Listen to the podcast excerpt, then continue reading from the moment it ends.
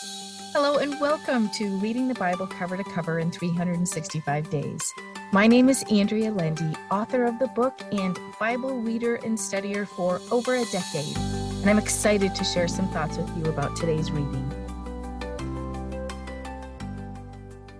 Welcome to day 41 of Reading the Bible Cover to Cover in 365 Days. Let us pray. Oh Lord, thank you for continuing to teach us about you and your love for us. May we open our hearts to learn from your word today. In Jesus' name, amen. Well, in Mark 13, Jesus talks about the end time. In Mark 13, verse 33, he says, Be on your guard, constantly alert, and watch and pray, for you do not know when this time will come. He was talking to just four of his disciples in this passage Peter, James, John, and Andrew. He told them to remain watchful four times in the last five verses. He told them to be constantly on their guard, and he told them to stay spiritually alert and spiritually cautious. Admittedly, there are days when I don't want to be on my guard, days I don't want to be vigilant in prayer or in thought. I just want some mental downtime. And while we do need to take time to recharge and refresh our bodies, Jesus didn't allow for spiritual downtime. He didn't allow for a slowdown of spiritual readiness. When we let our spiritual guard down, we open up ourselves to failure when the enemy attacks, and the attacks will never stop. If we let our spiritual guard down, his attacks have the possibility of being successful. So let us stay on guard spiritually, be prepared, and be watchful. Well, let's see what's happening in Romans chapter 13. Paul writes a, writes a lot of advice in this chapter, which is so relevant to us today. And then he tells us how to be successful in our endeavor to comply with his advice. Following is a list of some of the things Paul writes about respect the authorities in office, stay out of debt, love one another, be obedient to the commandments, and live an honorable life. The how is in the final verse, verse 14 clothe yourself with the Lord Jesus Christ. When we lean into Jesus and ask Him to fill us with the power of the Holy Spirit, we are able. Dare I say, we can do anything when Jesus infiltrates our soul. Paul also warns us not to indulge our flesh. The Amplified Bible interprets this to mean we need to stop thinking about the things we crave because thoughts lead to actions. We need to be careful what we think about. We can stop gratifying our flesh when we set our minds on other things, heavenly things, and clothe ourselves with Christ, as Paul advises. Well, let's see what's happening in Exodus chapter 31. In our last number of chapters, God gave Moses instructions about how to build the tent of meeting so he could dwell among his people. In chapter 31, he gives Moses the who. Who will build all these things? I love that God makes a way to carry out his will.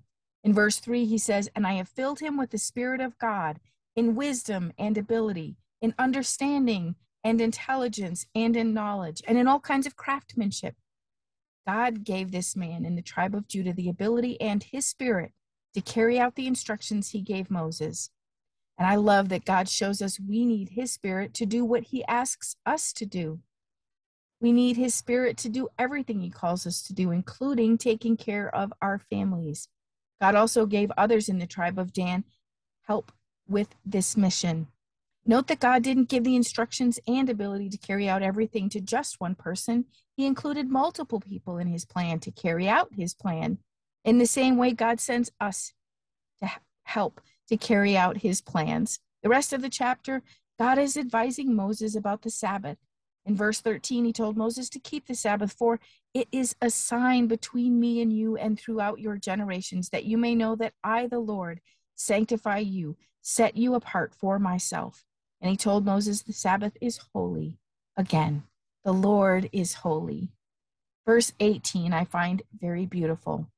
And he gave to Moses, when he had ceased communing with him on Mount Sinai, the two tables of the testimony, tables of stone, written with the finger of God. Imagine that, written with the finger of God. How perfectly holy and magnificent. Meanwhile, in chapter 32, the Israelites were tired of waiting for Moses. He'd been gone a long time and they wanted a leader and a God to sacrifice to. So they asked Aaron to make a God for them. Aaron instructed them to give them the gold they had, and he melted it down and shaped a golden calf from it, all to which they sacrificed burnt offerings. Of course, the all seeing and all knowing God saw their behavior and instructed Moses to leave him so that he could inflict his wrath upon them. Moses pleaded with God for their lives. He told them he swore to Abraham, Isaac, and Israel that they were his people. God turned away, and Moses went down the mountain. However, when Moses saw their disobedience, he broke the tablets, which were the work of God. He burned the golden calf, ground it to powder, scattered it in the water, and made them drink the water. He literally made them drink their sin. Moses asked Aaron what he had done to bring such sin upon the people. And it reminded me of God asking Adam and Eve what they had done. And just as Adam blamed Eve and Eve blamed the snake, Aaron blamed the people. Moses commanded the Levites, the ones who were to minister to the people of God, to take their swords and kill. They were to kill their brothers, companions, and neighbors.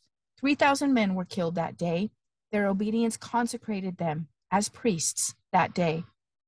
Then Moses went back up to the mountain to try and atone for their sins.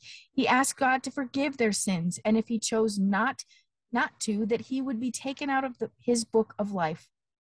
Moses was willing to give his eternity for these people's sins. In God's mercy, he didn't require that.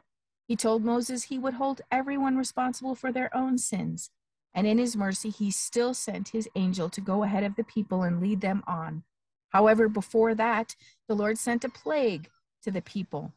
There are consequences for sin, and we can see that as we read about the Israelites and their disobedience.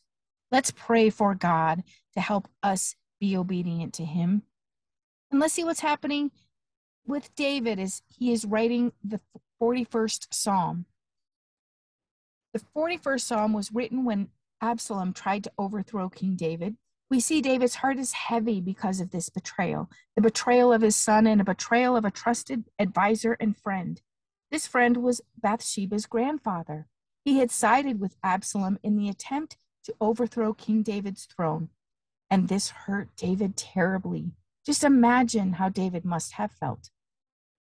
Interestingly, he starts out the psalm reminding the people that those who help the poor are highly esteemed by God. Then he writes about his enemies. He ends the psalm with writing about God's mercy and grace. He writes about God's favor and delight in him. In verse 12, he wrote, And as for me, you have upheld me in my integrity and set me in your presence forever.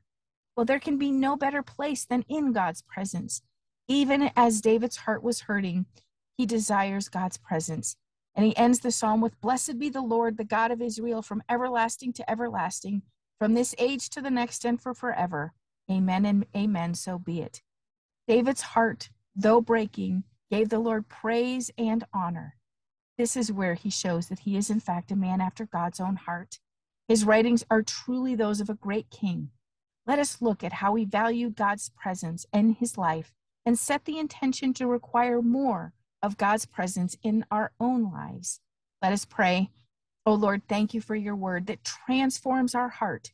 Help us require your presence as King David did and never stop seeking you. Show us more of you and more of your love, Lord. In Jesus' name, amen. Thank you for walking this journey with me and being a faithful reader of God's Word. I pray that He shows Himself as the God who loves you deeply and cares about every detail in your life. Come back tomorrow for some more thoughts and insights as you read God's Word.